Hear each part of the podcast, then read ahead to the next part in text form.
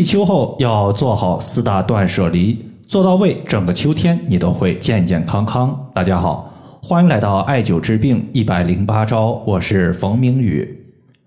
有位朋友他说今天已经彻底立秋了，想问一下立秋之后在养生和健康方面有没有什么特别需要注意的点？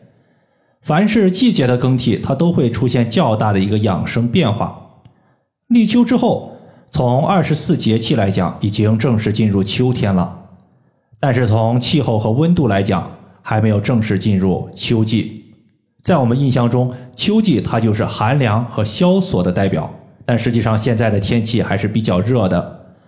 中医在养生方面，其实把秋季它分成了上下两个部分，分别对应的是温秋和凉秋。其实呢，秋季最害怕的就是秋燥，那么秋燥。它也有温燥和凉燥之分。现在刚刚立秋，很明显还是以温燥为主。毕竟夏季的三伏天还有一个小尾巴在这里。如果你盼望秋季后自己的暑气消散的快一些，想要尽快的把体内的湿热问题解决掉，那么以下的四个方面就必须做到位。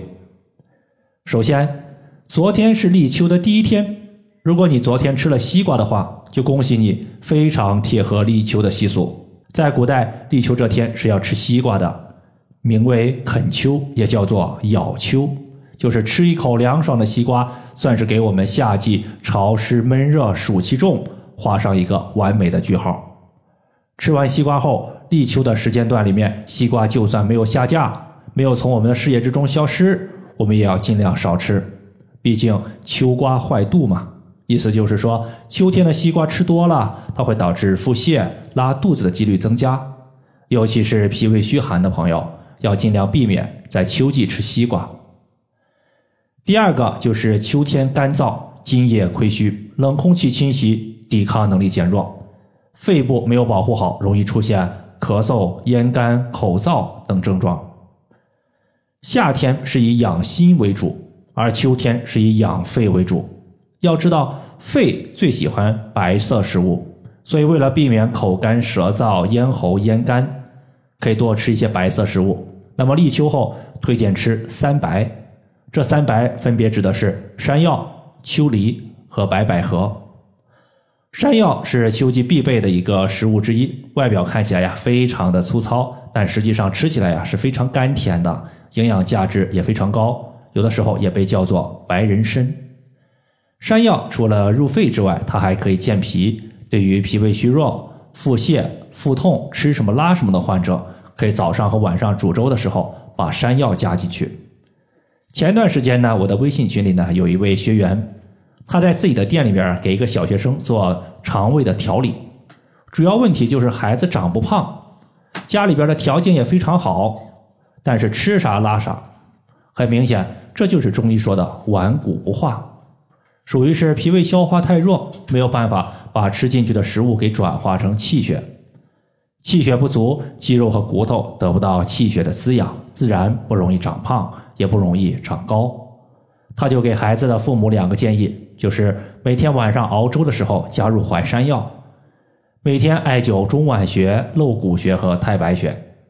中脘穴在腹部。每天晚上睡觉之前，他的父母会贴敷一个自发热艾灸贴，隔着衣服贴在孩子的中脘穴上。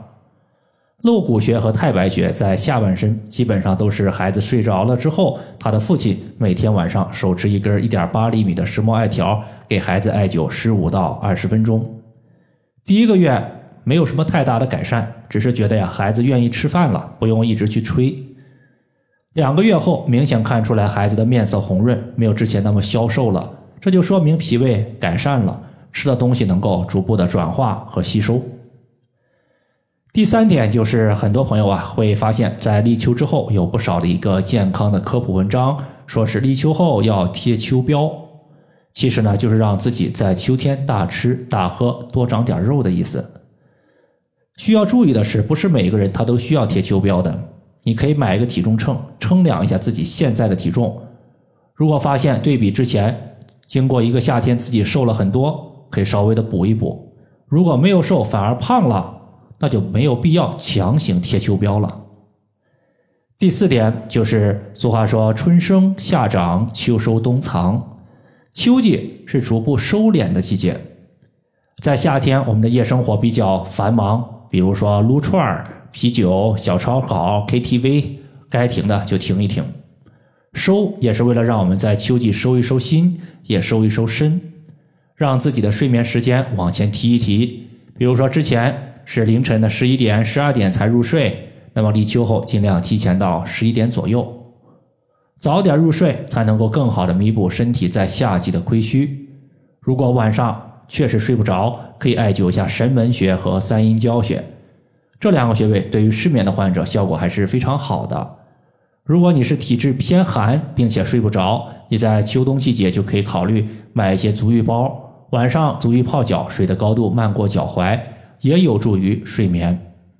神门穴其实就是在我们手腕横纹六分之一靠近小拇指这一侧有一条大筋，在大筋的内侧就是神门穴，而三阴交穴呢，它是在我们足内踝的最高点往上三寸的地方。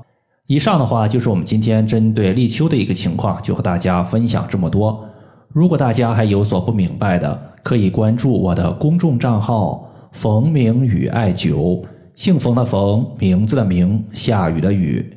感谢大家的收听，我们下期节目再见。